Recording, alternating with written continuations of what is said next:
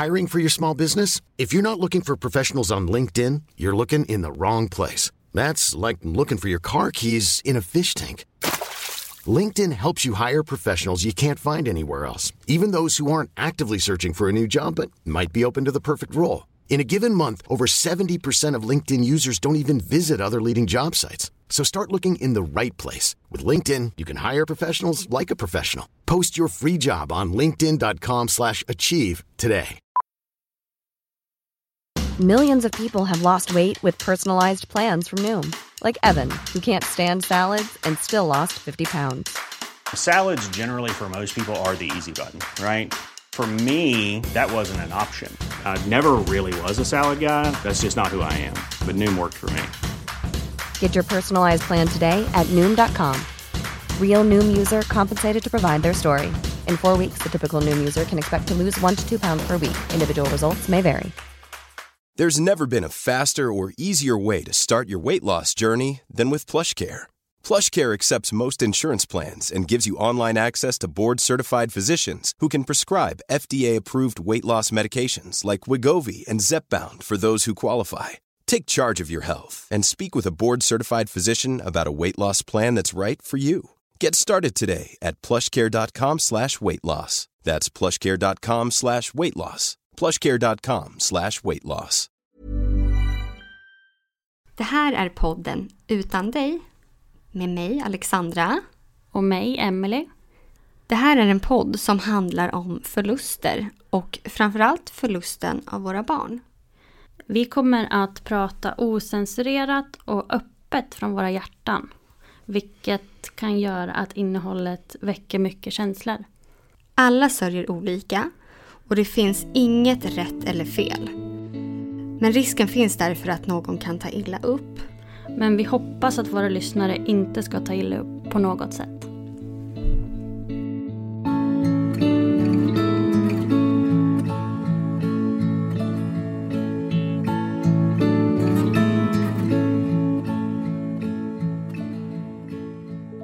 Idag har vi Lea med oss här i podden som är mamma till Alexis.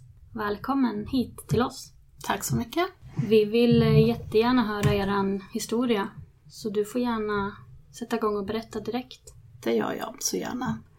Eh, min berättelse handlar om vår son Alexis Valentin Cepeda Persson som föddes med ett hjärtfel. Men eh, först tänkte jag backa tillbaka lite innan, under själva graviditeten. Det är nämligen så att eh, jag har en eh, hypofystumör, en hjärntumör som gör det lite svårare att eh, bli gravid. Som rubbar hormonerna och eh, även då bidrar till att menstruationen kan utebli i, i perioder, liksom i flera månader ibland. Och det upptäcktes när jag var 16 år. Men själva diagnosen fick jag när jag var 18. Och jag har gått på medicin sedan dess. Så jag måste äta hela livet så länge jag lever. På grund av det här så har det inte riktigt kunnat vara så att vi har planerat eller kunnat planera när vi, vill, när vi ville bli med barn. Utan det hände egentligen bara och eh, det var ju verkligen ett mirakel kände vi. Min sambo, eller min man Jonathan, han ville ju egentligen vänta några år med att skaffa barn. Eh, det skiljer ju fem år emellan oss så det är fullt förståeligt.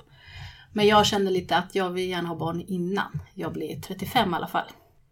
På grund av min sjukdom och så, så har inte jag um, känt att jag liksom behöver ta preventivmedel och så. Med tanke på att jag har lite andra med, eller tillräckligt med hormonerna och sådär. Hösten 2017 så fick vi ändå goda nyheter. Och eh, jag hade egentligen bara trott att det var liksom min sjukdom som strulade menstruationen uteblev. Det hade gått två månader. Så jag tänkte inte så mycket mer på det. Men en dag så kom jag hem och hade jätteont i magen och gick och la mig i sängen och vilade en stund. Och eh, så kom vår ena hund och la sig bredvid mig. Vilket aldrig hade hänt förut. Eh, jag ska tilläggas att det är en tjänstehund, min sambos tjänstehund, så hon är inte speciellt kelig av sig. Så. Och jag tyckte att det beteendet var lite märkligt. Men hon la sitt huvud jätteförsiktigt mot min mage och bara låg och stirrade på den. Som att det var någonting som hon försökte säga mig. Och helt plötsligt från ingenstans så började hon slicka, pussa på magen. Och då var det som en lampa tändes och jag började fundera. Hmm, undrar varför hon gjorde sådär. Det har hon aldrig gjort förut. Men eh, så sa jag ingenting till min sambo utan jag väntade till dagen efter på morgonen. Åkte till jobbet, köpte graviditetstest och eh, gjorde det då dagen efter. Och den visade positivt så står det gravid plus tre. Alltså hade det gått då minst fyra veckor då. Jag blev både chockad och eh, jätteglad. Eh, men även, måste jag erkänna, att jag var lite orolig för hur han skulle reagera. Med tanke på vad vi hade diskuterat liksom, två år innan och sådär. Så jag, jag var lite rädd för att berätta det för honom. Um, men så jag gick hela dagen på jobbet och funderade på hur jag skulle släppa den här bomben. Uh, så till slut så bestämde jag bara, nej, men jag bara säger som det är. Jag behöver inte säga så mycket alls utan jag bara visar honom det. Mm. Uh, själva testet, tänkte jag. Så när han kom hem på kvällen då sa jag, ja men älskling jag har något viktigt att berätta. Eller ja, jag har något viktigt att visa dig så sträckte jag fram själva graviditetstestet. Och han såg ut som ett frågetecken. Men eh, han blev eh, jätteglad och eh, det enda han sa Va? Ska jag bli pappa? Så jag ja, var lite förvånad men ändå glad. Och jag, ja, jag hade precis så verkligen gråten i halsen så jag kunde inte mer, jag bara nickade så började jag gråta. Mm.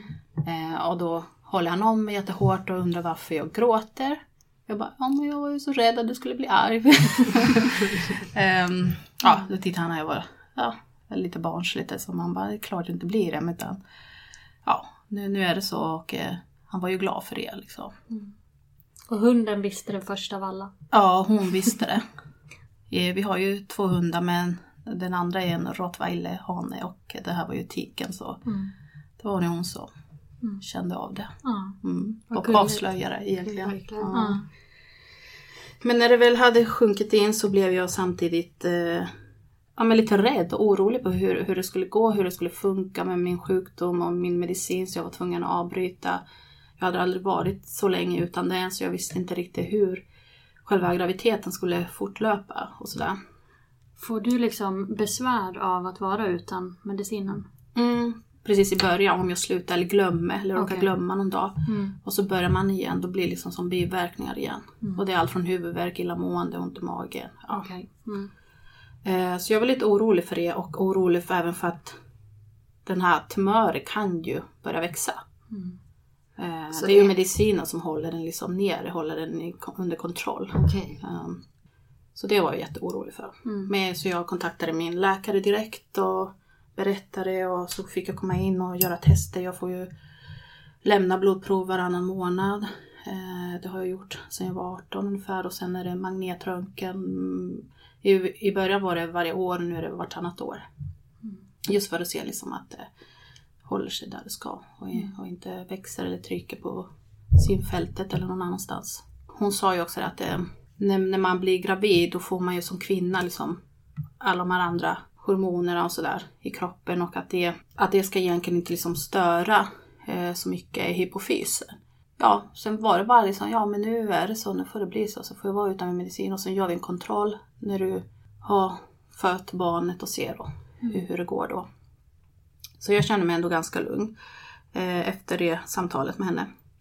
Och för att jag fick komma in på kontroller och extra kontroller och sådär. Just eh. för graviditetskontroller eller du och tumörkontrollen? Ja, både och. Ja. Mm, I alla fall i början. Sen under graviditeten så då kan man inte göra så mycket för att äh, balansen kommer liksom rubbas och det kommer gå upp och ner hela tiden. Det är ju på grund av graviditet och det är så det är. Mm. Men mest liksom i början så de hade någonting att jämföra med sen. Så tiden gick. Vi gjorde kubtestet innan, eller i början eh, januari 2018 och allt såg jättebra ut. Och då känner man lite, åh oh, vilken lättnad. För att det var lite det man var orolig för. Alla de här olika diagnoser eller problem som ett barn kan födas med. Alltså sånt som man har hört talas om tidigare, som man visste om. Eh, Down syndrom och så vidare.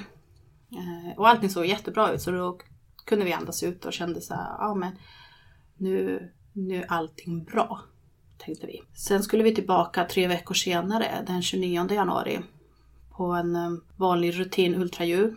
Och vi skulle även få reda på könet på barnet. Den 29 januari så åkte vi in till Mamma Mia i Kista. Vi hade en tid klockan åtta.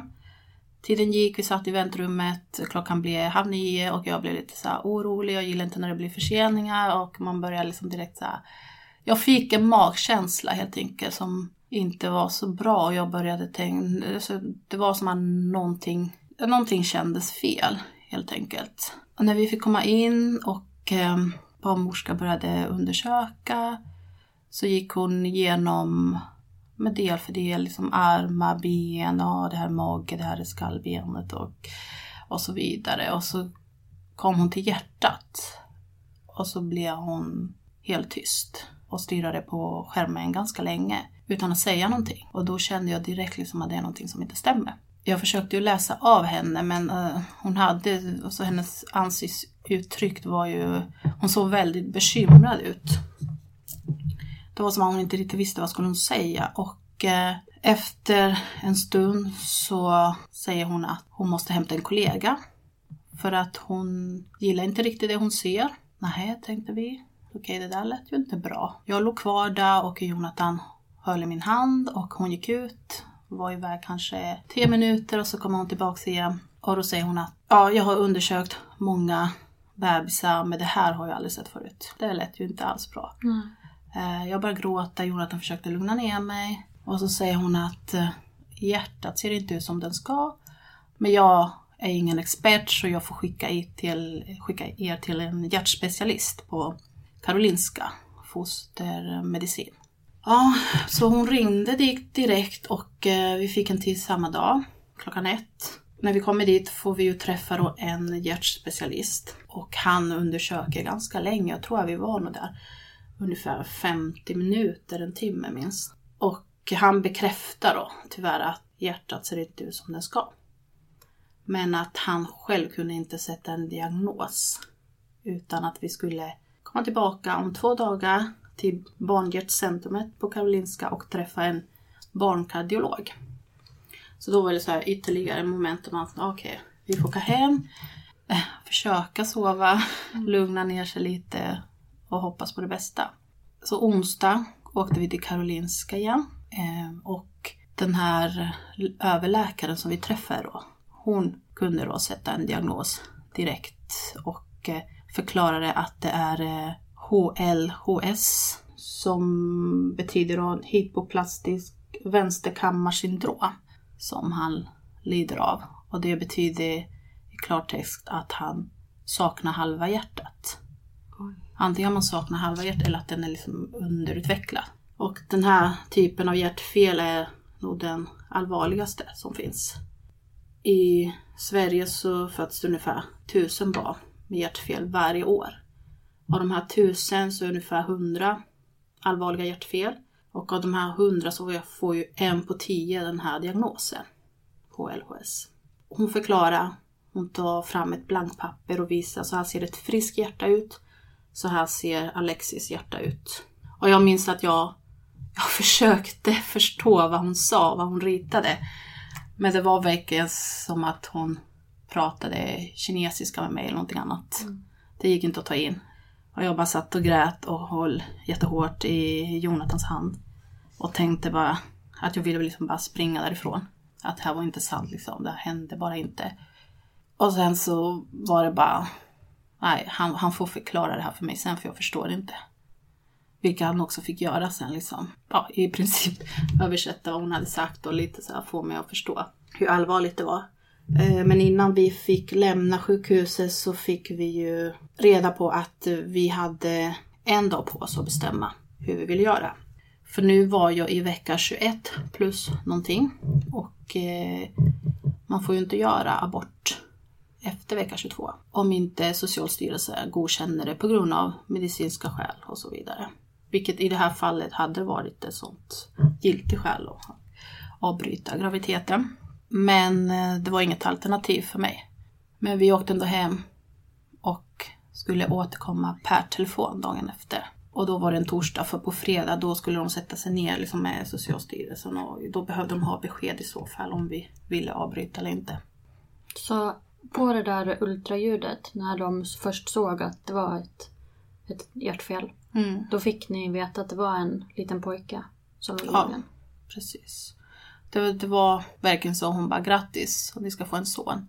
Men, ja, det var, det gick från ja, en känsla av lycka som inte går att beskriva till att allting bara krossades sekunden efter det. Hela livet vändes upp och ner och ja, man visste inte riktigt vad man skulle man skulle göra, vad man skulle säga. Så det var, det både att jag grät av lycka för att de var en liten son och så grät jag också för att vi visste inte hur det hela skulle sluta, om vi skulle få behålla honom eller inte. För ni förstod sen att det var väldigt, väldigt allvarligt. Men förstod ni liksom vad det innebar? På det här första mötet så gick de ju inte in så mycket eh, mer än att hon förklarade själva diagnosen. Och sen ville de ha vårt besked när vi skulle återkomma med hur vi ville göra, om vi ville fortsätta eller inte. Så när vi väl hörde av oss och sa att Nej, men vi vill fortsätta med graviditeten så fick vi ny tid för att komma tillbaka. Och då skulle vi träffa flera läkare och göra fler undersökningar. Veckan efter fick jag göra en magnetröntgen för att röntga magen för de behövde se hans eh, lungor och hjärta och via ja, magen när han låg där inne. Och sen efter det så förklarar ju den här överläkaren då att eh, det finns en metod som eh, 1993 började läkarna i Sverige använda sig av och operera barn med den här diagnosen. Så det, så det har inte funnits så länge då. Men det är ju en ganska stor operation så första steget, man gör den här operationen i tre olika steg och första sker när barnet är kanske bara någon dag gammal. Andra steg eh, efter två till fyra månader och så sista operationen måste ske när barnet är ett år, ja, mellan ett och ett och ett halvt år ungefär brukar det ske. Och då förklarar han att det är ju ingen garanti att han kommer klara första operationen eller andra för en del. Och även om han överlever första och andra så är det ju inte säkert, man vet inte hur länge han kommer kunna gå innan man måste göra tredje operationen. Och förr eller senare så behöver de flesta barn som har genomgått här eh, hjärttransplantation. Någon gång i deras liv. Eh, och idag är den äldsta som lever med det här är ungefär runt 20-25 år. Så de vet ju inte heller hur, hur länge man kan leva med det så att säga. Eh, Men det gav ju ändå en slags förhoppning om att det gick Ja. att göra något. Precis, och det de sa var egentligen eh, chanserna är 50-50 att han kommer överleva efter förlossningen och då kunna operera honom. Så vi var ju inställda på att på de här 50, liksom att det skulle gå bra och att en operation, att det var en möjlighet för honom. Så det var det vi försökte fokusera på. Men hur var det att gå runt och vara gravid resten av halva tiden när du visste att han var sjuk? Det var riktigt jobbigt.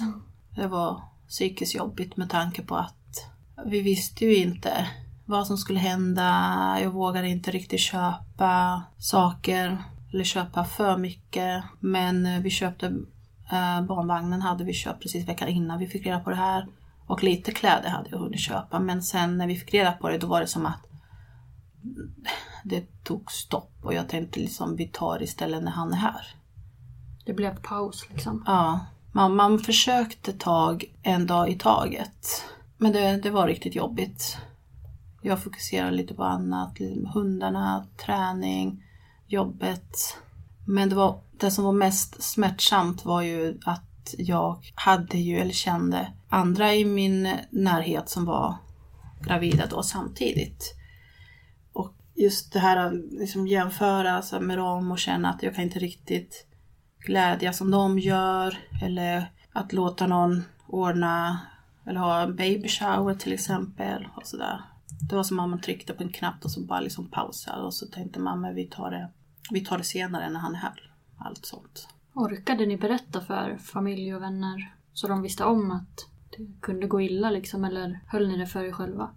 Nej, jag berättade ganska omgående i alla fall för mina föräldrar. För de visste ju att vi skulle gå på den här kontrollen och de ville också veta om det var en liten flicka eller en liten pojke.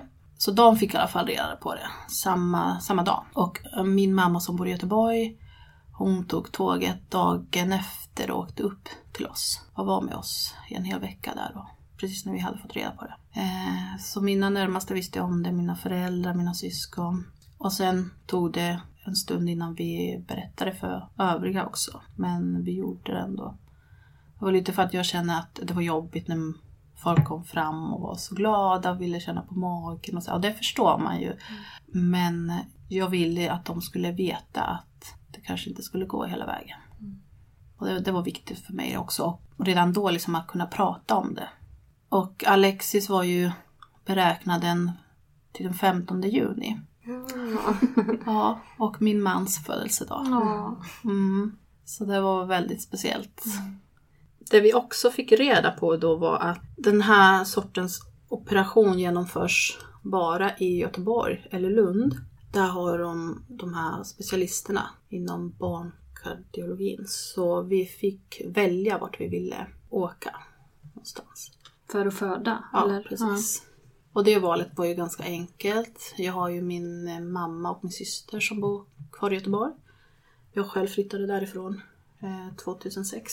Ehm, så det var ändå, även om det var skönt att det var i Göteborg och att jag kände att jag hade familj där och så, så var det ändå liksom en stor omställning från att man hade tänkt sig att man skulle liksom vara här, här hemma och födda. Men nu skulle man ju åka 45 mil och hemifrån och behöva bo någon annanstans. Men De förklarade och då tänkte vi, men hur ska vi göra? Vi måste skaffa boende och ha råd att betala för två boende och så vidare. Men eh, då förklarade de att eh, Stockholms landsting då står ju för alla kostnader och sådär. Vi skulle bo på hotell och vi skulle komma ner till Göteborg ungefär två, tre veckor innan jag var beräknad för att vara på plats och för att kunna fortsätta gå på kontrollundersökningar eh, där nere då på sjukhuset. Så vi åkte ner till Göteborg den 2 juni. Eh, jag och min man och så tog vi med oss våra e, ena hund och tog in på hotellet. Så var det liksom bara gå och vänta och vänta. Den 15 kom, men ingen bebis. För tanken var att, eh, att graviditeten, eller förlossningen skulle sätta igång av sig själv. Och, Mm, mm. precis. Mm. Det, det var därför de ville att vi skulle komma ner till Göteborg och vara där eh, på plats när det väl hände. Men eh, det hände ingenting då och inte den 16 heller. Så till slut så fick jag en ny tid för att träffa läkare på specialistmödravården. Och eh, då sa jag liksom att jag orkar inte riktigt vänta längre utan jag vill liksom att ni ska sätta igång med att han ska komma nu. Och då kände de att ja, men det är självklart vi ska göra det. Och det var ju precis innan midsommar och så de hade ganska mycket att göra sådär. Så hon sa att eh, men eh, gå hem eller hem till hotellet och vila så, så har vi av oss med en tid när vi vet exakt när det blir. Så då ringde hon ehm, två dagar senare och sådär så fick vi att vi skulle komma in den 20 juni för att bli igångsatt. Så den 20 juni klockan åtta var vi på sjukhuset och klockan tio så satte de igång mig och eh, sen tog det ju några timmar innan verkarna började. Ja, de kom ju, det kom ju ordentligt på kvällen där och eh, höll på hela natten då. Men kunde det vara skadligt för bebisen att bli igångsatt? Nej, det var det ju inte. Och han mådde ju hur bra som helst så länge han låg inne i magen. För jag menar, han, han växte som han skulle, han följde den här kurvan, det var inga konstigheter utan han fick ju allting han behövde så. Men de hade ju sagt att problemet kommer uppstå så fort han kommer ut. Hela natten låg jag där med verkar och på morgonen kvart över, åt- kvart över åtta så föddes han. Det var inte alls som jag hade föreställt mig till att börja med för att eh, nu hade vi ju en läkare som var hjärtspecialist där inne och eh, den här personen bara tar Alexis, de klipper navelsträngen och springer ut därifrån med honom. Och jag var inte beredd på det. De hade För jag- inte informerat dig Nej. det? Det hade de inte, att det skulle bli så. Så jag hade ju förväntat mig att jag skulle få träffa honom. Att han skulle få ligga i min famn och jag skulle få se honom sådär innan de tog honom. Men jag visste att de behövde göra tester på honom och så. Men jag visste inte att det skulle gå till på det sättet. Hörde du om han skrek och så när han föddes? Det gick så snabbt så jag hörde inte det. Men eh, Jonathan sprang ju efter. Och eh, jag tror nog han var lika chockad som jag. Men han sprang efter och han sa eh, efteråt då att han, han hörde honom skrika. Det gjorde han. Men jag gjorde ju inte det. Och det gick väldigt fort. Och under själva förlossningen så hade jag svimmat av två gånger så jag var ju liksom helt borta av all smärtstillande jag hade fått. Så, så fort de sprang iväg med honom så i princip så somnade jag. Och det var inga konstigheter med det. Och min mamma var ju kvar där inne med mig. Så jag tänkte passa på att vila lite. En eller två timmar senare så kom en sjuksköterska kolla till mig. Kommer med lite fika så. Och då frågade jag henne hur ser det ut? Hur mår Alexis? Hon bara, ja men det är läget är stabilt, säger hon då. Så då kände jag kände mig lite lugnare. Så tänkte jag, okej okay, men då kan jag ligga kvar en stund till. Och jag väntade på att Jonathan skulle komma tillbaka. Men så kom han tillbaka strax efter det. Och han var ju också helt utmattad, han hade inte sovit någonting. Så han la sig bredvid mig och vi slumrade till lite båda två.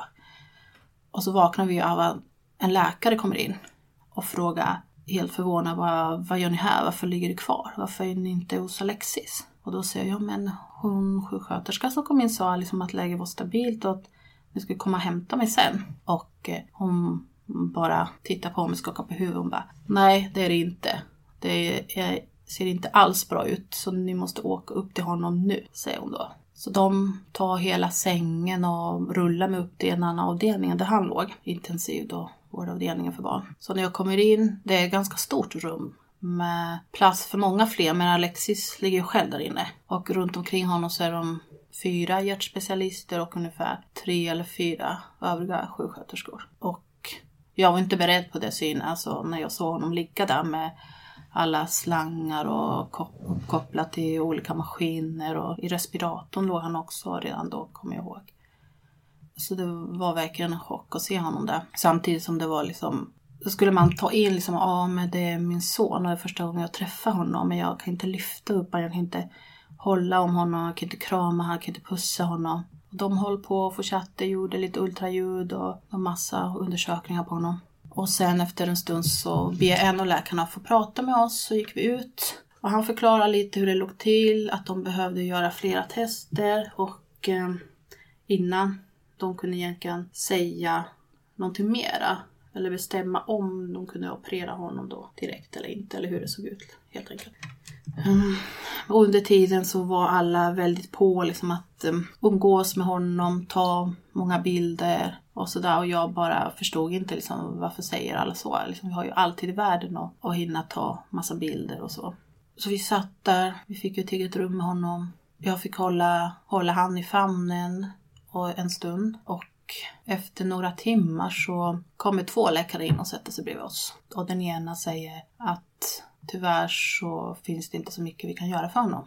Och jag förstod inte vad han menade med det. Men han, han sa att en operation är tyvärr inte ett alternativ för att han har inte bara den här diagnosen utan det finns andra komplikationer. Och då hade de upptäckt att det var några lungvener som saknas. Det var någonting mer med hjärtat där också som någon passage eller klaff som inte var öppet som de trodde att det skulle vara sådär. Eh, så han hade egentligen ingen riktig koppling mellan hans lungor och vener, eller lungor och hjärta menar jag. Och dessutom så var hans, hans halva hjärta då, som man saknade, det, det var, de kände att det, det fanns inte så mycket att göra.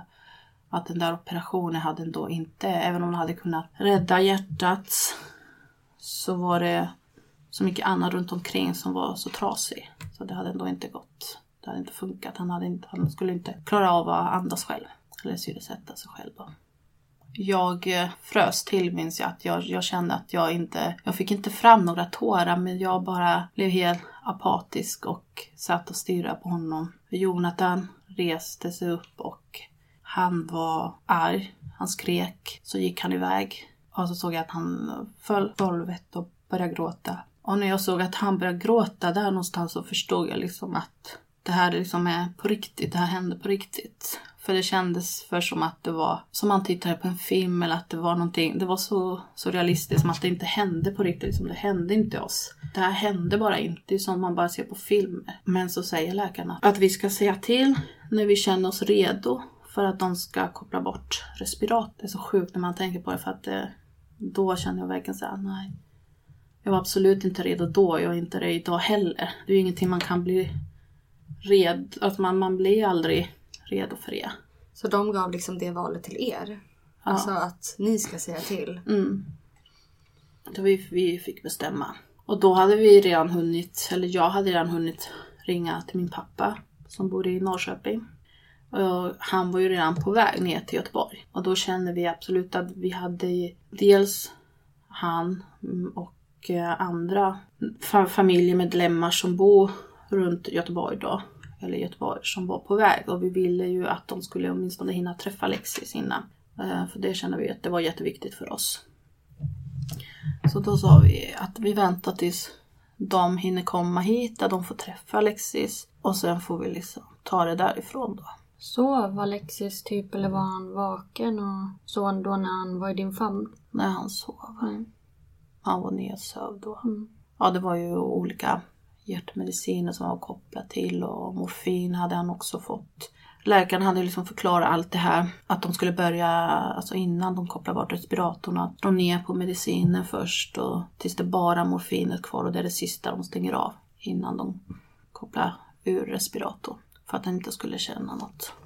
Sa de någonting om hur lång tid de trodde att det skulle ta efter att man koppla ur respiratorn? Nej, det sa de inte. Men det var ju jag som höll i Alexis i min famn och eh, klockan 19.30 så tog han sitt sista andetag när de kopplade bort respiratorn och då såg jag, jag höll i honom och så tittade jag och så såg man att hans lilla bröstkorg höjde sig och så sänktes och så hörde man ett ljud att det rasslade till som att han kipade efter luft.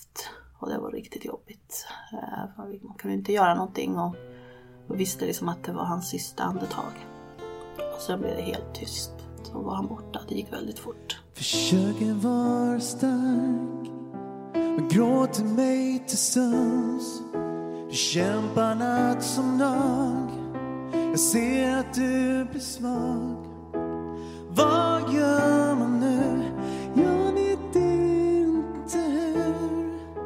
sista farväl kanske har vi tur. Låt ditt hjärta slå. Jag vill bara ha min ängel kvar och slå. Så alla mina böner får ett svar. Varje liv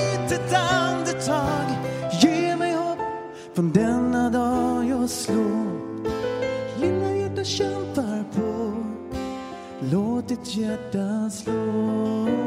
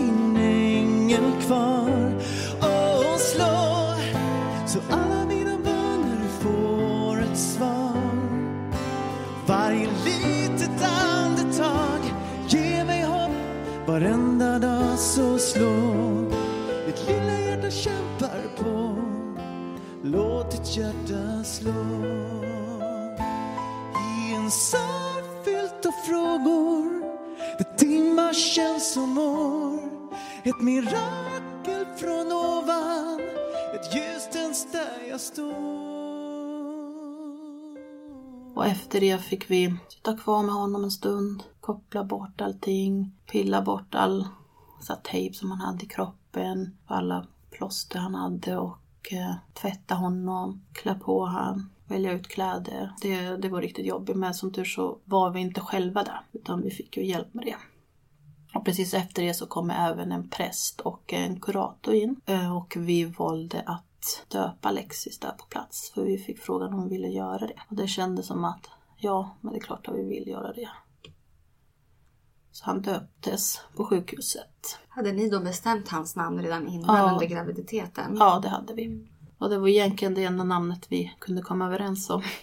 Alexis som båda gillade. Jättefint. Mm. Så efter det blev vi kvar till ungefär klockan 10, halv elva på kvällen. Och vi fick ju frågan om vi ville stanna och sova där på sjukhuset eller komma tillbaka. Mig om att de skulle förflytta Alexis, han skulle köras ner till bårhuset direkt. Så kände vi att men, vi åker tillbaks till hotellet, försöker sova och sen kommer tillbaks dagen efter. För då skulle vi ha möjlighet att träffa han igen och ha ett sista farväl. Och då har de sagt att då kommer vi få en timme med honom där nere. På sjukhuset eller på... Mm, på, på sjukhuset. Bårhuset där de har på sjukhuset. Ah, eller okej. Ah. sånt rum där de har för att ta ett sista farväl. Så det gjorde vi. Vi kom in dagen efter. De hade gjort jättefint, kom ihåg. Ja, tänt ljus och han låg jättefint med en filt över sig och så. Och med de kläderna som vi hade då klätt honom dagen innan. Och gosedjur också som vi hade lämnat. Vad var det för gosedjur? Det var faktiskt en liten rottweiler. Såklart. Ja. Och sen hade vi även fått en eh, liten katt från, eh, det finns en förening som heter alltså hjärtekatter som delas ut för alla hjärtebarn eller barn med hjärtfel. En del förening som jag, de ser de här små katterna så skickar de till sjukhuset i Göteborg och till Lund. Så när det föds ett barn med hjärtfel så får de en sån liten katt på plats. Eh, Så den hade vi ju fått på sjukhuset. Och den tyck- kände vi att den ska han få ha med sig. Så den låg ju också kvar med honom. Och sen fick vi gå och vänta och kvar i Göteborg några dagar till på att han skulle transporteras till Stockholm. För att vi skulle då åka efter, eller åka då samma dag som vi visste han skulle förflyttas hit då till Karolinska. Och det var lite för jag kände att jag ville inte åka om jag inte visste liksom att han också var på väg. Du ville vara så nära han som du kunde. Ja, precis. Framförallt just den här känslan att inte, eller att lämna BB utan sitt barn. Det ska ingen förälder behöva göra. Han fick ju lämna sjukhuset i en kista och vi fick åka själva liksom i bilen. Hem till Stockholm igen. Så det tog några dagar. Vi kom till Stockholm, jag tror det var antingen det var den 26 eller 27 juni. Och då visste vi ju att han skulle transporteras till eh, bårhuset i Karolinska. Och att där skulle ju en präst ta emot honom. Och sen skulle vi få komma någon dag senare då och ha kistläggning. Så vi hade redan bestämt att vi ville att han skulle begravas i kista och inte kremeras. Och det var verkligen så här, vad ska man välja? Pest eller kolera? Hade ni pratat om det innan han föddes eller var det... Nej. Nej, ni Nej, pratade om vi- det efter. Under hela graviditeten så fokuserade vi liksom på att han skulle klara sig, att han skulle överleva, vi skulle komma hem med honom. Mm. Så de tankarna fanns inte, eller den diskussionen fördes aldrig mellan oss två. Utan det tog vi när vi blev illa tvungna att göra det, helt enkelt. Och det var ju det var ju inte så lätt det heller, utan det var ju, man tänkte liksom på alla möjliga scenarier och sådär. Och vi väljer det här, eller ska vi ta det här? Men någonstans så fastnade jag i alla fall i att jag klarade inte av tanken att han skulle kremeras och brinna upp och så skulle det inte vara någonting kvar av honom. Utan jag fokuserade på att om jag visste att vi la han i en kista och jag såg han en sista gång så som han såg ut då. Att det var den bilden liksom jag ville få med mig och jag visste att han skulle ligga där hel för alltid. Eller det valde jag liksom att, att tänka på. Så där kommer han se ut för alltid och ligga där och vila. Du, så groteska och hemska saker man har behövt ta Mm. beslut om. Så det är liksom helt stört. Det ska ju ingen förälder behöva gå igenom eller, eller behöva planera begravning för den delen heller. Hade ni begravning till Alexis? Ja, det hade vi. Vi, hade, vi höll ceremonin på Gustav Vasa kyrkan i Odenplan i Stockholm. Och sen hade vi valt att han skulle begravas på norra begravningsplatsen i Solna. För det är ändå nära till oss. Och då var det också så, det låg ju nära från sjukhuset och allting. Och ja, tyckte det var fin kyrkogård. Väldigt stor, otroligt stor kyrkogård. Vi, vi fick gå på en shoppingrunda i fyra timmar där inne. Eh, för att försöka hitta en gravplats som kändes liksom bra eller fin. Eller okej liksom att begrava sitt barn i. Vilket det gjorde ju självklart inte. Jag ville ju inte vara där. Eller vi ville ju inte vara där. Och leta efter en gravplats. Vi skulle liksom komma hem och köpa spelsäng och köpa andra saker till honom. Inte välja en gravplats. Så det var bland det jobbigaste jag har gjort. att gå runt där i en kyrkogård i fyra timmar. Och I och för sig han vaktmästaren som gick runt med oss, han var ju jätteproffsigt och sådär och skötte sitt jobb jättebra och förståning och sådär. Men det var, det var riktigt jobbigt för att det var så mycket som jag inte visste om innan att här, det är liksom första gången jag planerar en begravning. Och jag hade till exempel ingen aning om att de flesta gravarna är ju inte så kallade jungfrugravar. Utan det ligger ju folk redan begravda. Långt förr i tiden så grävde man ju djupare. Och det var många av de här lediga platserna som det fortfarande var gravstenar kvar. Med namn och allting. Som man gick och visade runt. Och jag tyckte att det var riktigt jobbigt. Men det fanns några platser där det inte var någon gravsten. Fast, vi ändå, fast han ändå förklarade att det har legat någon här länge, länge sedan. Och det kan ju vara så att det finns ingen kvar i livet, det finns ingen som tar hand om gravplatsen och då övergår den liksom igen för överlåtelse till någon annan då som vill ha den platsen. Och i och med att vi hade bestämt att vi ville ha en familjegrav så var det ju det vi fokuserade på. Sen visade han lite annat och det fanns även barnavdelning.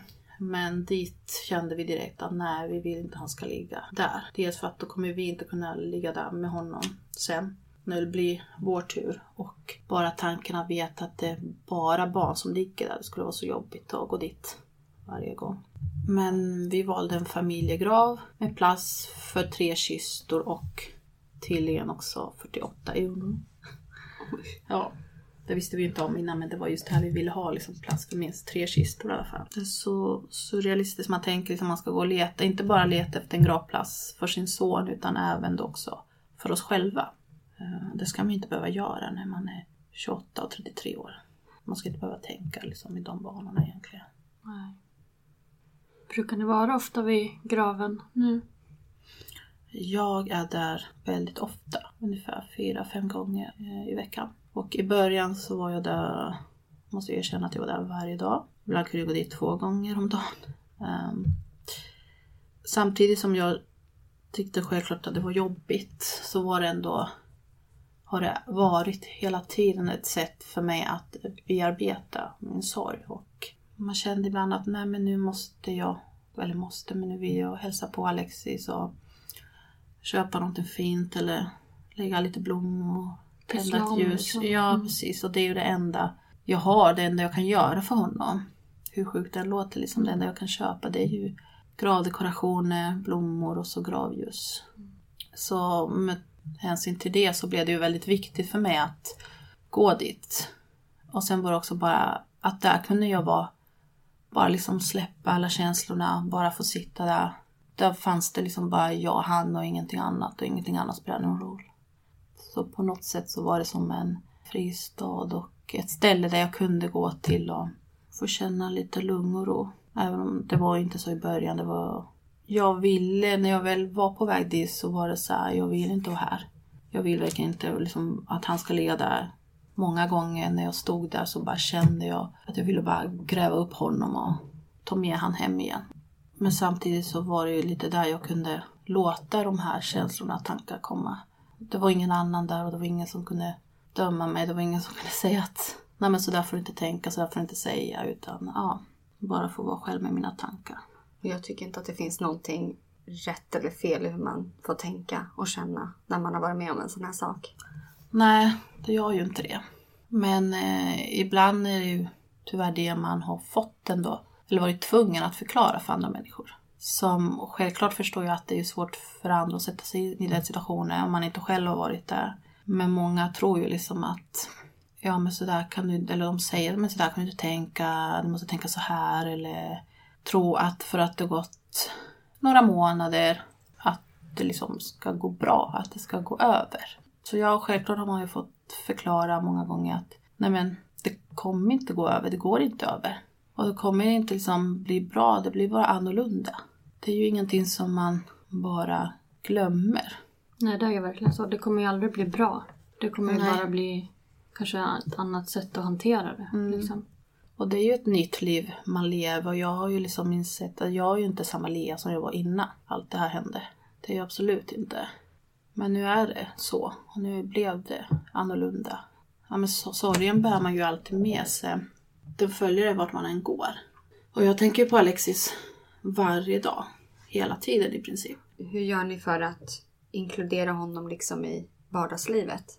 Det första jag gör när jag går upp, det är att jag pussar på en bild som vi har på honom. Där jag varje dag tänder ett ljus. Så jag börjar min dag med att säga God morgon min älskling, God morgon Alexis eller God morgon min lilla ängel.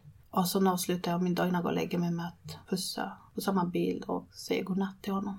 Så det är ju det första och det sista jag gör varje dag. Vi har ju som en liten minnesplats där hemma som vi har gjort med foton och handavtryck och hans lilla napp och lite andra saker som, som är kopplat till honom helt enkelt. Och så har du ett fint halsband. Ja, det har jag. Och han fick även med sig ett annat halsband, sån här som man delar i två. Så han fick den ena delen och jag fick den andra. Och den fick han den dagen när vi skulle ha kistläggningen så satte vi den på honom runt halsen. Och jag kommer ihåg att när vi skulle träffa Alexis sista gången för att lägga han i kistan så var det en sån, det går ju inte riktigt att beskriva den känslan men jag eh, klarade faktiskt inte av att göra. Vi hade bestämt att bara vi två skulle åka dit och sen självklart prästen då som hon som var med. Men eh, det var för jobbigt för mig så Jonathan fick ju vara den som vi hjälptes åt alla tre och eh, lyfte honom och la han i kistan. Men sen var det ju han som fick sätta på locket och dra åt skruvarna. Prästen fick ju ta hand om mig under den tiden och, hålla om, och fick hålla om mig och bara så att jag liksom skulle klara av att stå på mina ben och sådär. Och jag, jag vågade inte, eller jag klarade inte av att titta utan det var alldeles för jobbigt liksom att vara i den situationen. Kändes det som att det blev mer verkligt då? Att han liksom inte skulle komma hem? Ja, precis. Och hade det varit för mig om jag hade fått välja så hade ju, jag hade ju inte gjort det. Så nu fick ju Jonathan fattas alltså göra de här svåraste grejerna. Och var kanske den som var lite starkare just där och då. Men vi fick en jättefin präst och hon var ju också den som höll i själva ceremonin sen. När vi hade begravningen för Alex. Here's a cool fact. A crocodile can't stick out its tongue. Another cool fact, you can get short-term health insurance for a month or just under a year in some states. United Healthcare short term insurance plans are designed for people who are between jobs, coming off their parents' plan, or turning a side hustle into a full time gig. Underwritten by Golden Rule Insurance Company, they offer flexible, budget friendly coverage with access to a nationwide network of doctors and hospitals. Get more cool facts about United Healthcare short term plans at uh1.com. Many of us have those stubborn pounds that seem impossible to lose, no matter how good we eat or how hard we work out. My solution is PlushCare PlushCare is a leading telehealth provider with doctors who are there for you day and night to partner with you in your weight loss journey. They can prescribe FDA-approved weight loss medications like Wagovi and Zepbound for those who qualify. Plus, they accept most insurance plans. To get started, visit plushcare.com slash weight loss. That's plushcare.com slash weight loss. Var det många som var med på begravningen? Ungefär 50-60 personer kom. Så det kändes bra. Och det var allt från ja, med vänner, bekanta, familj, släkt. Göteborg, Norrköping, från Skåne. Jonathan är från Skåne. Sen var det många från hans jobb också som kom. Så det var jättefint.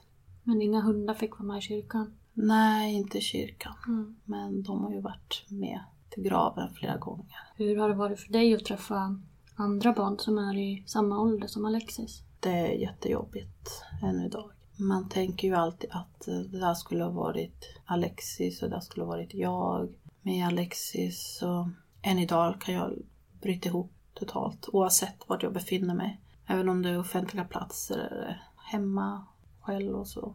Bara tänker på det.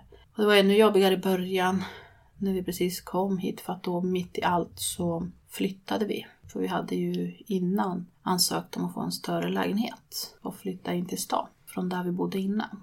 Men eh, som tur så fick vi hjälp. Jag kommer ju knappt ihåg hur allt gick till. Jag gjorde typ ingenting utan det var andra som fick ta hand om det. Ja, inne i stan det är ju så mycket folk överallt och framförallt mammor med sina barn och barnvagnar överallt. Så det var riktigt jobbigt för vart man än tittade så var det småbarn och barnvagnar. Nej, jag klarade inte av det. Jag klarade knappt gå ut genom dörren. Så Jonathan fick ju ta de flesta promenaderna med hundarna och, och sådär. Nu var det ju ändå tur att vi, eller tur, men ändå på något sätt så har de hjälpt oss jättemycket för vi har ändå varit tvungna liksom att orka ta tag i vardagen och orka gå ut, gå på promenader, se till att de får mat, få göra sina behov och så vidare. Och samtidigt som de självklart skänker jättemycket kärlek och bara genom att finnas där. De märker ju direkt när man är ledsen, när jag gråter så kommer ju Balle direkt och lägger sig bredvid mig, torkar mina tårar. Mm. Och ja, men bara känna liksom att jag har ju honom i alla fall, eller att vi har dem och ja, det har betytt så mycket. Jag funderade lite kring när det blev den här årsdagen. Gjorde ni något speciellt då?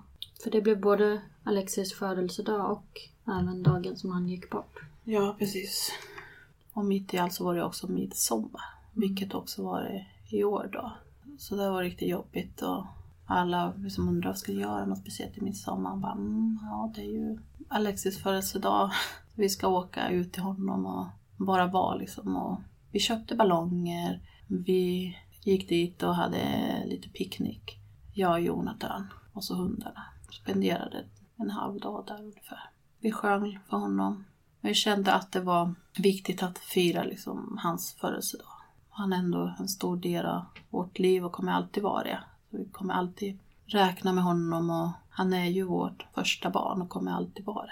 Så på det sättet så har det självklart varit att vi försöker, så vi tänker på honom, vi inkluderar honom i, i allt, eller jag gör i alla fall, i vardagen och så. Tycker du att de i er omgivning har varit duktiga på att inkludera Alexis? Inte alla.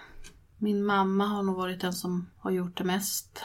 Och nu var det ju lite speciellt med tanke på att det var hennes första biologiska barnbarn dessutom. Och hon var ju med under hela förlossningen. Hon såg ju Alexis först och hon har varit med hela vägen. Hon åkte upp med oss från Göteborg och var med oss de första veckorna efter att han hade gått bort och så vidare. Hon brukar ju alltid göra det. Och när hon kommer upp så säger hon alltid med om en present till Alexis och så vidare. Vad brukar det vara för typ av presenter? Ja men någon liten blomma eller någon mm. dekoration och, mm. och så. Och eh, självklart gör ju min pappa också det när han kommer upp och hälsar på. Ibland önskar man ju att folk tänkte på det lite, och, lite mera. Eller att de liksom skulle inkludera honom eller tänka mer på honom. Ställa frågor och sådär också. Ja, för det är en sån grej. Så jag pratar jättegärna om Alexis och det är också det som har hjälpt mig i alla fall ganska mycket. Att bearbeta sorgen genom att prata om honom. Även om hans liv blev så kort så betyder det ändå så mycket för oss och han, han kommer ju alltid vara en del av våra liv. Så det känner jag är jätteviktigt. Har du något speciellt som du helst vill prata om? Gillar du mycket att prata om kanske när du var gravid eller förlossningen eller hur han såg ut? Eller? Ja, men mer kanske hur han såg ut i så fall. Ja, han var en kopia av min sambo och det tyckte jag var jättegulligt. Mm. jag var ju inte riktigt beredd på att för när jag tittade på honom då kände jag så att det där är bara Jonathan. Det var lite ja, nej, nej men det var lite, nej mer så här, jaha, ja men det är ju man ser i alla fall att du är pappa men ja. folk skulle nog undra om jag var mamma ja. till honom eller inte. så det var mer så. Men ja. det tyckte jag bara var gulligt liksom att han var så himla lik honom. Jag har ju sett någon sån här bild på Facebook. Mm, jag tror att jag också gjort det. Väldigt söt. Han såg ju inte ut som nyfödd liten spädbarn utan när jag tittade på honom då var det så här med, han var ju ändå stor. Han var så fin och fyllig, han var inte liksom så här skrynklig som ibland vissa bebisar kan vara när de föds. Så man skulle kunna titta och tro liksom att han var någon vecka gammal eller så. Hur stor var han när han föddes? Han vägde 3,6 kilo och ungefär 52 centimeter. Då. Om folk frågar dig om mm. alltså hur många barn du har. Mm. Har du någon gång känt att du kanske inte vågar eller orkar ta upp om Alexis? Nej, faktiskt inte. När någon frågar mig om jag har några barn så svarar jag alltid ja, det har jag men han bor i himlen. Och sen får du jättegärna ställa följdfrågor. Det svarar jag gärna på. Ibland kan jag direkt liksom säga någonting efter det och förklara, jo men han dog på grund av det här och det här. Eller ja, han blev bara så här gammal. Och ibland kanske så känner jag att om det är en sån situation, stressar många människor eller vad nu det är. Det beror på lite var man, vart man befinner sig och vem som frågar självklart. Så jag försöker liksom känna av lite och läsa av personen. Jag säger bara det och sen vill de veta mer för de frågar själva. Svara nej på den frågan skulle kännas helt fel. Mm. Men har det uppstått situationer då personer som har hört att han bor i himlen blir så pass ledsna så att du nästan måste trösta dem? Att det blir en så skev situation? Det har hänt någon gång när någon fick tårar i ögonen. Eller det har hänt några gånger och blev ledsna och, och fällde några tårar och sådär. Men det var inte så att jag kände att det var jobbigt. Utan bara mer så här att det var liksom fint att den personen brydde sig så mycket. Eller att den reagerade så som den gjorde. Kan jag bara känna att det är fint. Och även om jag förstår att det är också jobbigt för att det är ju säkert någon som aldrig varit med om det. Och kanske, ja det man kan ju inte sätta sig in i den situationen annars. Och ofta så, så vill de ju veta mera och fråga. Och det tycker jag bara är fint. Brukar du ofta visa bilder på Alexis? Ja, om de frågar så gör jag det. Jag vill gärna se en bild snart. Ja, jag med. Ja. Så jag har ju massa bilder på honom på min mobil. Så. Alltså det jag har märkt av efter allt det här och så och många andra som man har träffat i samma situation, som också förlorat ett barn. Det är ju de här sakerna som folk säger till en person som är i sorg. Och det är någonting som jag funderar mycket på att det är liksom, ja men vissa saker ska man bara inte säga. Jag vet inte om ni har upplevt det men det är ju mycket liksom allt från att Ja, men ni är så unga, ni kan skaffa flera barn. Det är ju bland det värsta man kan säga till någon som har förlorat ett barn. För det spelar ju självklart ingen roll, oavsett om man har barn sedan innan eller inte. För det första så är det ingen självklarhet att man kan skaffa flera barn. Det finns många som kämpar med det dagligen. Många som genomgår IVF-behandlingar för att ens bli gravida och det är sånt som ja, men man ska akta sig lite för vad man säger. För det är väldigt, väldigt känsligt. Och sen är det ju ingen tröst heller för oavsett om hur många barn vi nu får efter Alexis så kommer det aldrig ersätta honom. Det kommer ju aldrig vara Alexis igen. Nej, han kommer ju alltid att fattas. Ja, precis. Det kommer ju alltid vara någon som saknas. Eller att man jämför sin sorg med någon annan. Nu är det liksom, det, det är ju lite annorlunda att man kanske förlorar en mamma, en pappa som har levt i 70-80 år jämfört med om man förlorar ett litet barn. Det finns ju de tyvärr som ändå gör den jämförelse.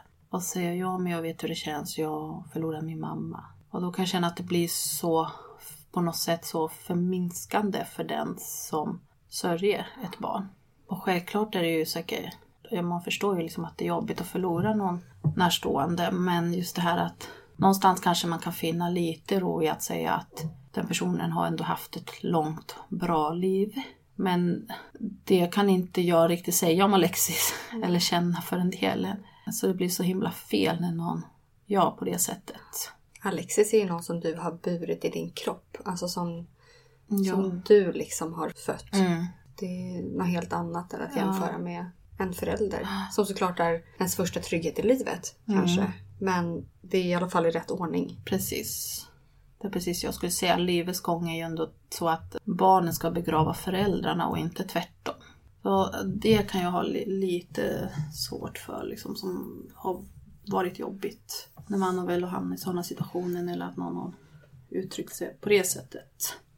Hur har du gjort då? Har du liksom svalt det och tagit det då för stunden eller har du Nej, kunnat absolut berätta? inte. Nej, du har Nej. berättat att du tycker Ja. att det är jobbigt. Ja. Ja. Jag har sagt liksom vad jag känner och det är ju inte okej. Och Vad brukar du få för reaktioner då? de kanske inte riktigt uppskattar det men samtidigt så känner jag någonstans att ja men nu kanske du inser liksom allvaret i det och att det är inte så lätt. Tycker det är väldigt starkt av dig att våga säga så faktiskt. Ja, verkligen. Mm. Ja, jag har känt att ja, men, jag, jag måste det för att någonstans så tycker jag ändå att det är viktigt att även om de aldrig kommer förstå fullt ut så tycker jag ändå att det är viktigt att försöka få dem att öppna ögonen lite mera i alla fall. Vi kände ju självklart efter det här att vi, vi var ju så redo för att bli föräldrar båda två. Eller bli, vi, vi blev ju det och är ju det.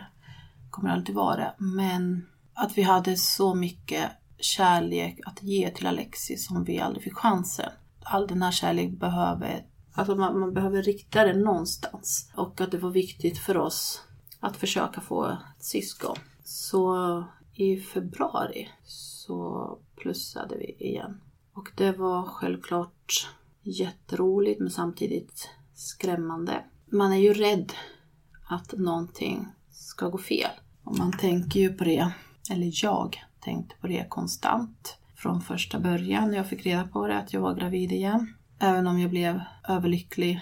Det var liksom det bästa som kunde hända just då, mitt i allt det här kaoset och i sorgen och det. Men samtidigt så har ju sorgen och sorgprocessen tagit så mycket plats och gör det fortfarande så att man har inte riktigt kunnat känna glädje fullt ut över den här graviditeten. Dels för att jag inte riktigt vill ta ut någonting i förskott. Man är ju rädd att någonting ska gå fel och man vet nu hur mycket som kan gå fel.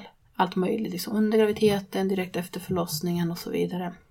Men vi vill ju ändå ha flera barn och kunna ge Alexis en lilla syster eller lillebror.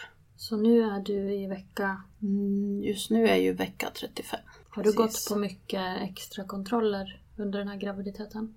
Ja, det har blivit väldigt många extra kontroller både hos barnmorskan och på barnhjärtcentrumet på Karolinska och fostermedicin. Framförallt för att de ville ha koll på det här med hjärtfel som Alexis föddes med. Även om det inte är, var något ärftligt så vill ändå självklart ha det under kontroll och följa upp och se hur hjärtat utvecklas och så. Och allt har sett bra ut? Ja, alltså, allting ser bra ut. Det gör det. Så det är riktigt skönt. Har du gått på specialistmödravården också? Ja, det har jag. Hur tidigt fick du komma dit? Första mötet var ju ganska tidigt. Och jag fick till och med göra första ultraljud innan jag var vecka sju eller åtta. Så det var också väldigt tidigt. Eh, och sen har det liksom bara fortsatt med kontroller och undersökningar. Har det varit mycket för att liksom lugna dig också? Eller har det varit mest för att de vill ha koll? Både och. Och sen har de varit jättesnälla för de har ju sagt, är det någonting lilla minsta så är det bara att du hör av dig och eh, är du orolig, känner du inte bebisen så är det bara att åka in och så. Det har varit ja, sån stor lättnad att känna att de faktiskt tar ens oro på allvar och vet liksom insatta i allt som har hänt med Alexis och förstå vart här oron kommer ifrån. Så vi har fått jättebra stöd därifrån. Hur känns det nu då inför förlossningen? För det är inte jättelång tid kvar. Det känns nervöst. Man känner liksom, nu har man ju varit gravid så pass länge. Först nio månader med Alexis, så var det ett litet uppehåll där bara och sen gravid igen. Så man är ju lite mätt på det här med att gå runt och vara gravid. Även om det är en underbar, härlig känsla. Så vill man liksom att nu, nu vill jag bara att bebisen ska komma. Nu vill du få ett ställe eller någonting och jag, alltså, du vill ha en, en person att ge all kärlek till. Ja, mm. Både det vi hade, eller har för Alexis och för äh, syskonet som kommer. För det blir ju precis så som du sa, att all kärlek som man har till sitt barn som man har förlorat mm. svajar ju bara runt nu. Man har liksom mm. ingenstans att göra av med den. Har vi ju självklart, vi har ju våra två hundar jo, och vi har varandra. Ja.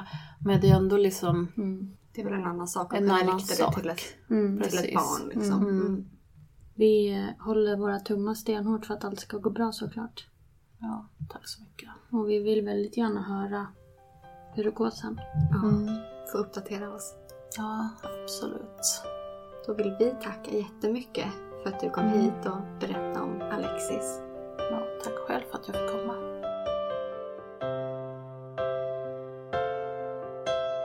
Didn't know today would be our last Or that I'd have say goodbye to you so fast. I'm so numb I can't feel anymore. I'm praying you just walk back through that door. Men när vi kom tillbaka till sjukhuset efter att Alexis så hade de You're not really gone as long as I believe. There will be another angel around the throne tonight. Som Love lives on inside of me, and I will hold on tight. It's not my place to question. Only God knows why. I'm Den just jealous of the angels för sitt barn around the är så throne otroligt stark. Så, så mäktigt men mm, jag kunde däremot inte göra någonting för honom. Jag kunde inte rädda honom och den känslan var så himla bedövande som en kniv rakt in i hjärtat. Och den totalt förlamade mig. Jag kommer ihåg dagen vi skulle ha kistläggningen så bestämde vi väldigt tidigt att det bara skulle vara jag och Jonathan på plats. Förutom prästen Mona som hade tagit emot honom. Ehm, jag vet inte riktigt hur jag klarade av den dagen. Ehm, jag känner idag att det var värre än själva begravningen. För det var då sista gången vi fick chansen att träffa honom. Och pussa på honom. Ehm, jag minns att han var rosa i färgen då.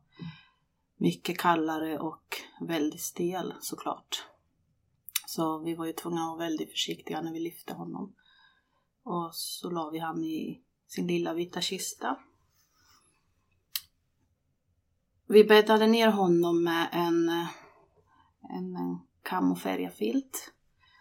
Och så hade vi även skrivit ett brev som han fick med sig och varsin bild på oss två.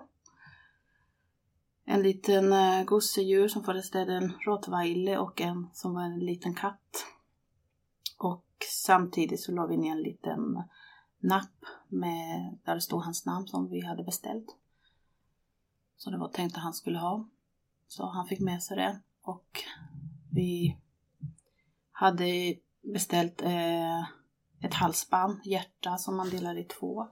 Där vi hade, ja, vi hade graverat in våra initialer, hans initialer och sen hans födelsedatum på det. Så den delade vi och han fick ena delen och vi behöll den andra. Sen tog vi en bild på honom, sista bilden, när han låg där. Eh, jag kommer ihåg att det tog nu minst ett år innan jag klarade av att titta på den bilden igen, för den hade Jonathan haft och tagit med sin mobil.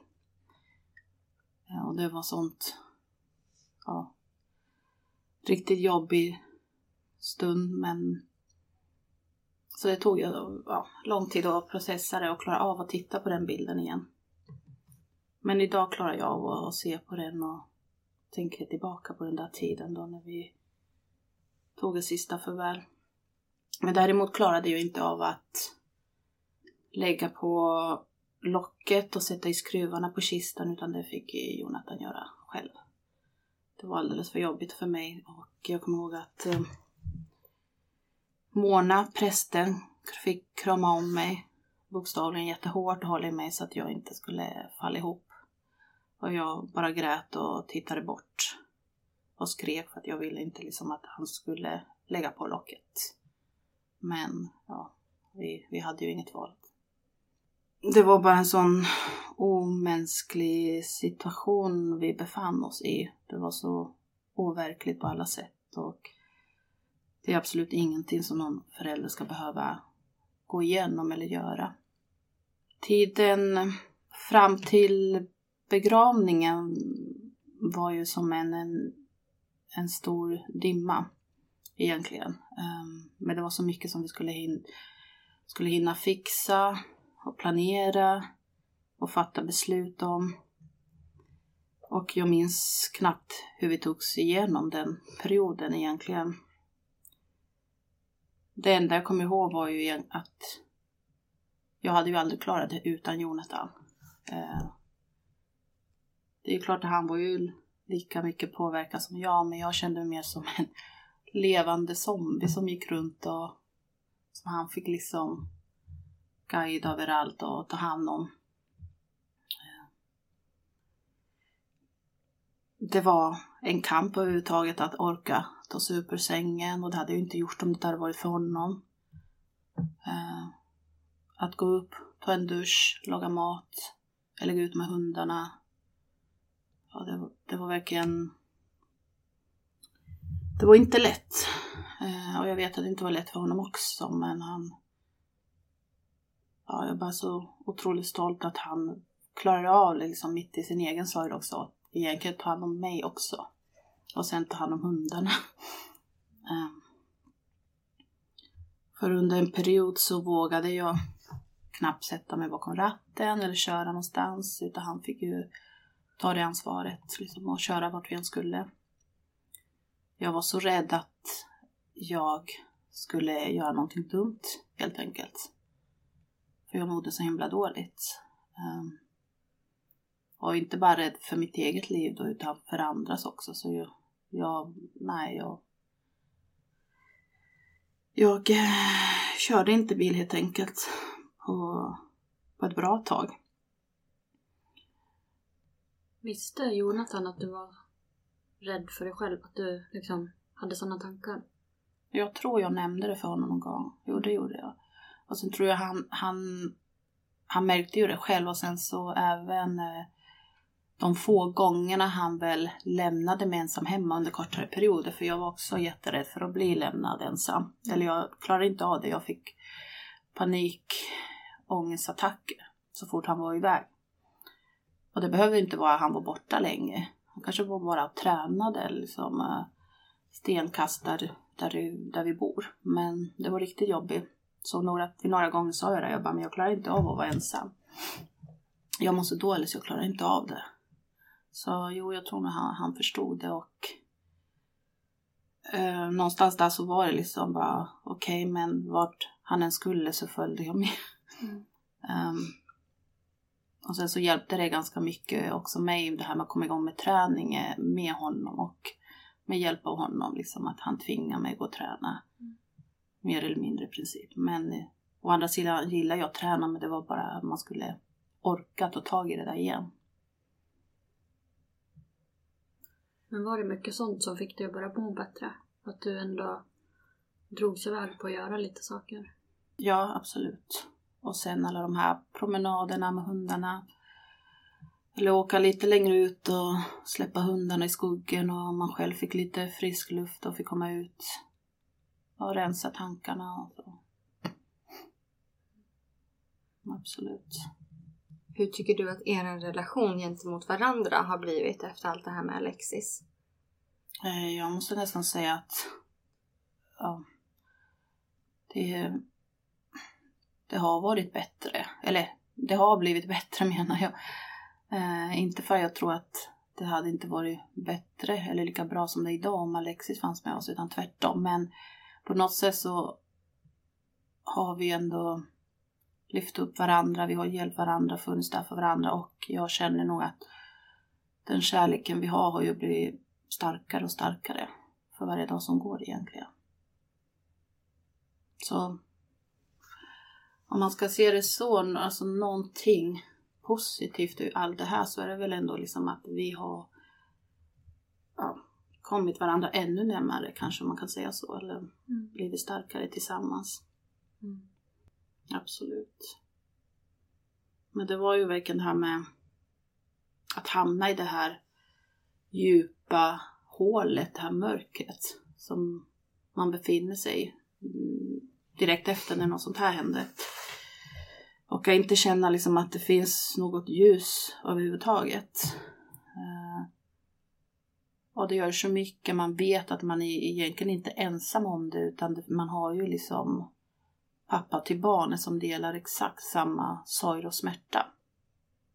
Men sen visst, vi sörjer ju på olika sätt. Framförallt nu. Men eh, det är fortfarande, det här kommer vi alltid bära med oss och ha det gemensamt. Och så han är den enda som kan förstå mig så bra när det gäller det. Och jag honom såklart. Men det har varit verkligen och är en bottenlös sorg och saknad efter Alexis och med hela kroppen som skriker efter honom. än idag måste jag säga. Sen har man ju sina dagar, det går ju upp och ner hela tiden. Men man vet ju aldrig hur ena dagen kommer att bli och så. Eller det kan ju vara från sekund till sekund egentligen för jag kan ju ibland ja, med, må bra eller lite bättre om man säger så och sen helt plötsligt så händer det något eller att jag börjar tänka på något och bara ja, men faller ner igen där i det här mörkret och sorgen och saknaden. Och bara Mm. liksom bryter ihop totalt. Och det kan ju ske var som helst, det spelar ingen roll om jag är hemma eller ute bland folk eller på jobbet. Men Kan du se någon form av ljus nu eller är det mest mörker hela tiden nu också? Och det går ju upp och ner, Mm. verkligen. Det gör det. Man försöker tänka positivt hur nu, mycket det går att göra det, men och glädjas åt de små sakerna och det man har ändå liksom. Det är klart att man är glad över det man har, men man vill ju så, så gärna liksom att det hade varit annorlunda. Mm. Men ja, det, är- det är inte lätt varje dag. Det är ju inte. Jag har nog mer svårare att det här med att acceptera att det blev så, känner jag. Alltså verkligen acceptera att det blev som det blev. Det tror jag inte jag kommer kunna göra. Eller så känns det idag i alla fall. Jag aldrig kommer kunna acceptera det. Att han inte fick stanna hos oss. Det känns så himla, och det är så himla orättvist och fel. Och den här, just det här att det var ju ändå min uppgift som mamma liksom att göra allting för honom och skydda honom. Men det misslyckas jag med totalt liksom. Jag kunde inte det. Så många gånger känner jag att jag klandrar mig själv eller att jag, att, att vi kanske lät honom dö för lätt eller försökte vi inte tillräckligt, kunde vi gjort någonting annorlunda? Och när de tankarna kommer fram, det, det är ju då liksom man mår som, som sämst nästan för att det blir ja, men så mörka tankar. Sen får jag ju höra många gånger från Jonathan att nej men det är klart, du kunde inte gjort någonting annorlunda. Vi kan inte gjort någonting annorlunda. Om inte ens läkarna kunde rädda honom så kan ju inte vi heller göra det. Och jag vet ju egentligen att han har rätt och så, men men det är ju inte lätt att ta det varje gång. Det blir liksom de här frågorna varför, varför som man aldrig egentligen kommer få svar på. Men jag tror nog att ni förstår Mm. precis hur det är. Skuldkänslor, även fast man Ja. vet att man inte hade kunnat gjort något. Nej, annorlunda. precis. Mm. Men jag tror nog liksom att det är ändå normalt i en sån här onormal situation att känna så. Mm.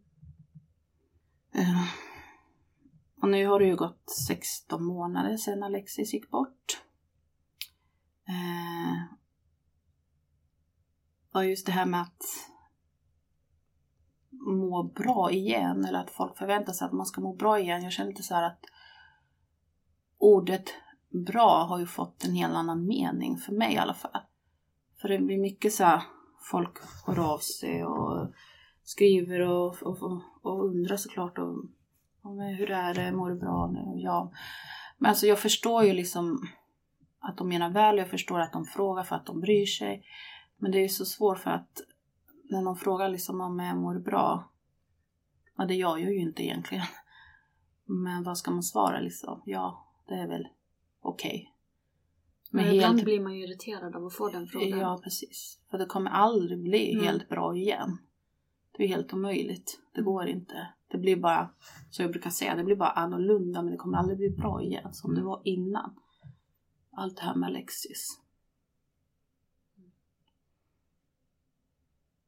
Det är, det är ju ett nytt liv. Det är inte samma liv som vi hade innan Alexis. Och det är framförallt inte det livet vi hade förväntat oss eller sett fram emot. Ehm, men många däremot tror ju liksom att har det gått en viss tid eh, så blir det bra igen och det här såret försvinner eller läker. Men det gör ju inte det. Eller jag känner i alla fall inte så att det gör det. Tror du att många också kanske kan tänka att om ni nu får ett till barn Att det också blir, gör att allt blir bra eller blir bättre. Mm, jo, det tror jag. Och så kanske de också såklart bara menar väl och vill liksom att man ska få lite ljus i mörkret Mm. och så. Självklart är det ju det men det är ju fortfarande det är ju ett nytt liv. Det är ju inte Alexis. Det är ju ett syskon till Alexis. Och självklart betyder det jättemycket men det är fortfarande det är liksom två helt olika spår. Och bara för att man får ett nytt barn så försvinner ju inte det andra. Den platsen är ju fortfarande tom. Ja, precis. Och det kommer man fortfarande bära med sig hela livet och den saknaden och sorgen och kärleken också såklart. Men det är inte så som att ja men nu är allting bra igen liksom. För ett barn går ju aldrig att ersätta. Det går ju inte, det, det finns inte helt enkelt. Men det spelar ju ingen roll vad vi gör och så, så kommer vi aldrig få tillbaka Alexis. Det är svårt att acceptera. Mm, det är det. Verkligen. Jag saknar ju honom varje dag. Jag, jag gråter varje dag fortfarande, mer eller mindre. Eh, det kanske folk har svårt att förstå om man tänker så här, men det har gått 16 månader. Ja, men för mig liksom stannade tiden den 21 juni 2018. Lite så är det ju. Eh, samtidigt så är det så konstigt att allting bara fortsätter att rulla på utanför och ibland känns det som att det går alldeles för fort och man hinner inte med och man vill stoppa liksom, stanna tiden och bara få vara liksom i sorgen och saknaden. Men jag är absolut... Jag känner mig arg på livet och frustrerad. Såklart.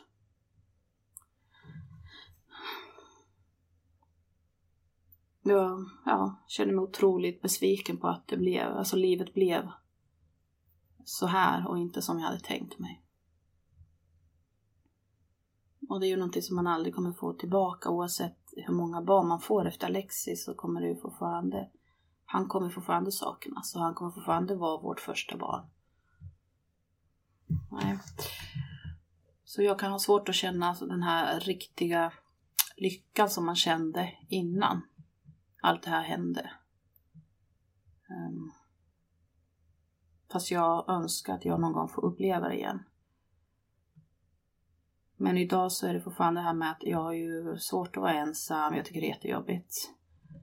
Eh, när min man är iväg och jobbar liksom iväg en vecka eller två veckor i sträck. Jag tycker det är jättejobbigt att vara ensam hemma. Och jag har svårt med offentliga platser när det är liksom mycket folk eller trånga miljöer och sådär och eh, svårt att engagera mig i andras problem.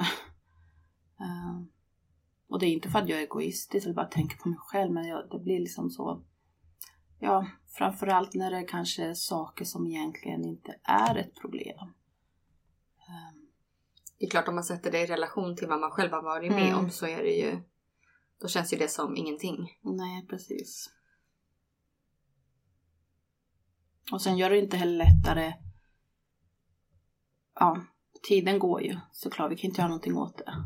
Ehm, med alla de här högtider och födelsedagar. Allt man går miste om. Hans första steg, hans första ord. Eh, vilka leksaker han skulle gillat mest och så vidare. Eh, för ibland så får man uppfattningen att- att folk kanske tror att det är lättare ju mer tiden går. Men då blir det istället man, eller så vi som befinner oss i den här situationen tänker ja men nu skulle han ha fyllt ett år, eller nu skulle han ha fyllt två år, eller nu skulle ha börjat på förskolan eller och så vidare och så vidare.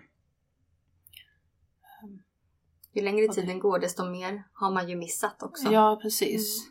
Och ju längre bort kommer man från det här.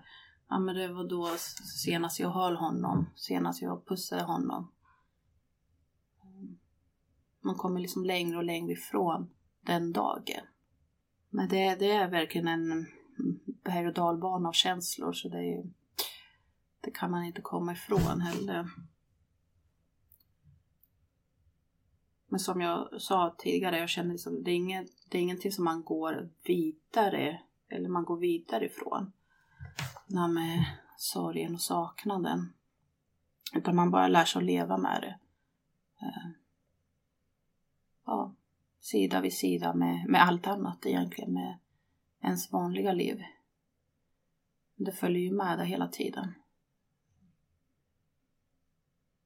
Det är som någon sa att uh, we don't move forward from grief utan we move nej we don't move on from grief we move forward with it och precis så är det känner jag i alla fall jag vet inte riktigt om ni tycker det men just med det här klyschan också tiden läcker alla sår det, ja, det har jag bara så svårt att mm. att acceptera liksom när folk säger så. Mm. Och lika om folk säger att allt har en mening också. Ja, usch. Ja, nej. Jag... Det finns ingen mening med det här. Det finns ingen mening alls med att barn ska dö mm. överhuvudtaget. Nej. Ja, man känner ju igen väldigt mycket i det du berättar. Mm. Mm. Om dina tankar och känslor och... Mm. Och jag tror som du säger att det är nog ingen annan som kan förstå. Alltså ingen annan, Nej. bara de som har varit med om samma sak. Man försöker ändå, ändå liksom göra sånt som man måste.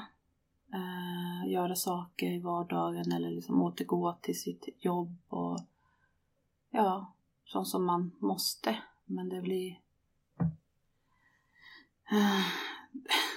För mig kändes alltså det i alla fall att saker och ting har blivit så totalt oviktiga men jag måste göra dem ändå. Um, sen kanske inte riktigt hade känts så varje dag men för det mesta. Och framförallt i början var det ju så. Men eh, det jag, jag tycker ändå det är viktigt och det har jag ändå sagt till, ja, till mina närstående och eh, mina närmaste vänner att jag eh, faktiskt behöver liksom tid att bearbeta och försörja precis hur jag vill, hur länge jag vill. Uh, och om jag mår dåligt så bara låt mig må dåligt. Liksom det, det måste jag få göra. Det behöver jag liksom.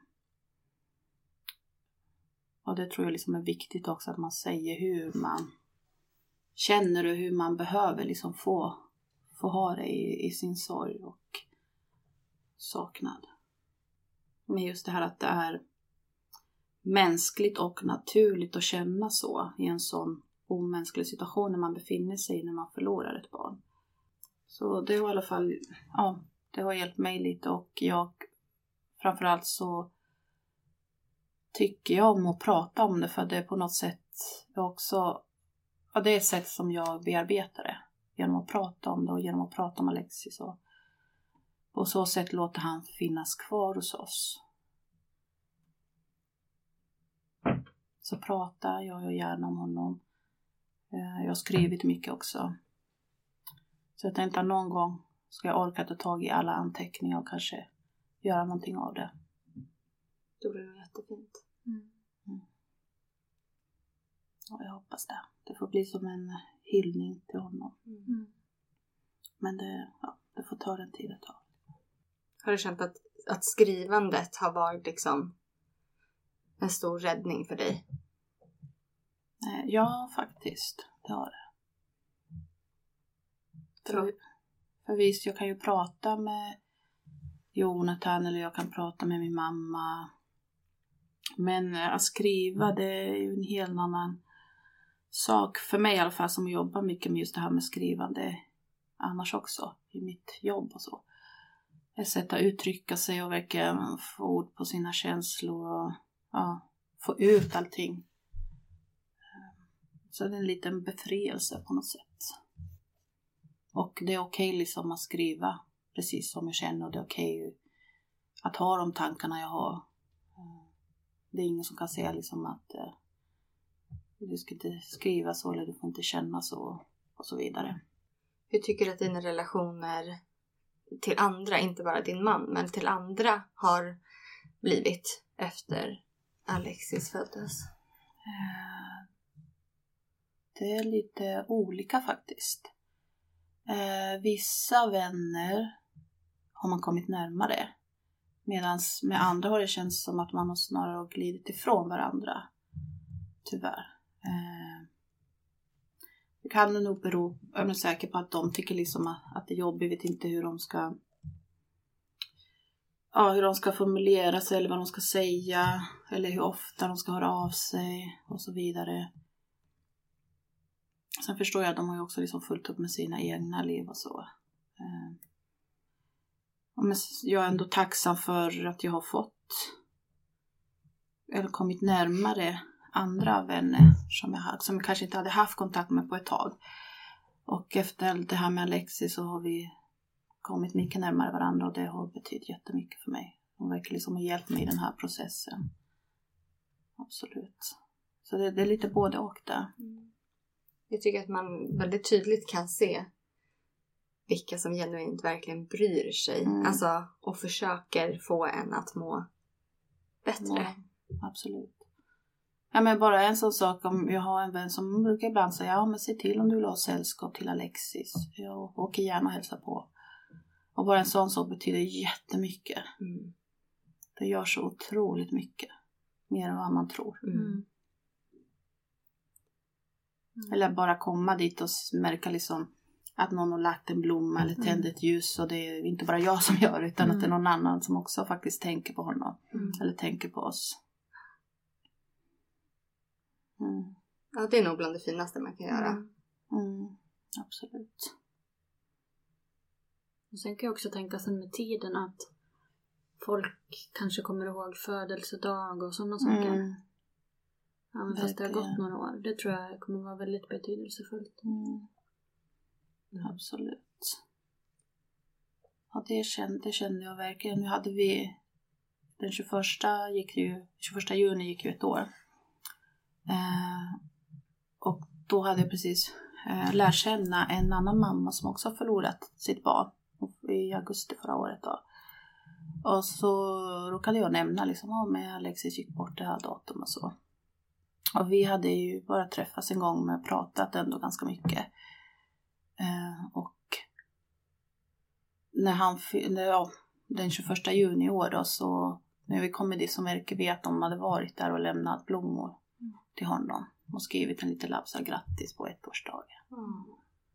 Eh, och så hade hon skrivit sitt namn. Och det berörde mig jättemycket för att det var ju ändå någon som jag precis hade lärt känna liksom, och mm. bara pratat med och träffat en gång. Men bara en sån gest liksom, ja, gjorde så mycket. Jag tyckte bara det var så fint att hon kom ihåg liksom att det var den, det datumet. Ja. Hi, I'm Daniel, founder of Pretty Litter. Did you know cats tend to hide symptoms of sickness and pain? I learned this the hard way after losing my cat, Gingy. So I created Pretty Litter, a health monitoring litter that helps detect early signs of illness by changing colors, saving you money and potentially your cat's life. Pretty Litter is veterinarian developed, and it's the easiest way to keep tabs on your fur baby's health right at home. Go to prettylitter.com and use code ACAST for 20% off your first order and a free cat toy. Terms and conditions apply. See site for details. Imagine the softest sheets you've ever felt. Now imagine them getting even softer over time. That's what you'll feel with Bowl and Branch's organic cotton sheets. In a recent customer survey, 96% replied that Bowl and Branch sheets get softer with every wash. Start getting your best night's sleep in these sheets that get softer and softer for years to come. Try their sheets with a 30-night guarantee. Plus, get 15% off your first order at bowlandbranch.com. Code BUTTERY. Exclusions apply. See site for details. Hey, it's Paige DeSorbo from Giggly Squad. High quality fashion without the price tag. Say hello to Quince.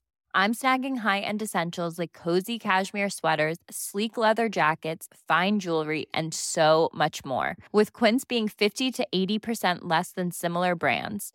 And they partner with factories that prioritize safe, ethical, and responsible manufacturing. I love that. Luxury quality within reach. Go to quince.com slash style to get free shipping and 365 day returns on your next order. Quince.com slash style.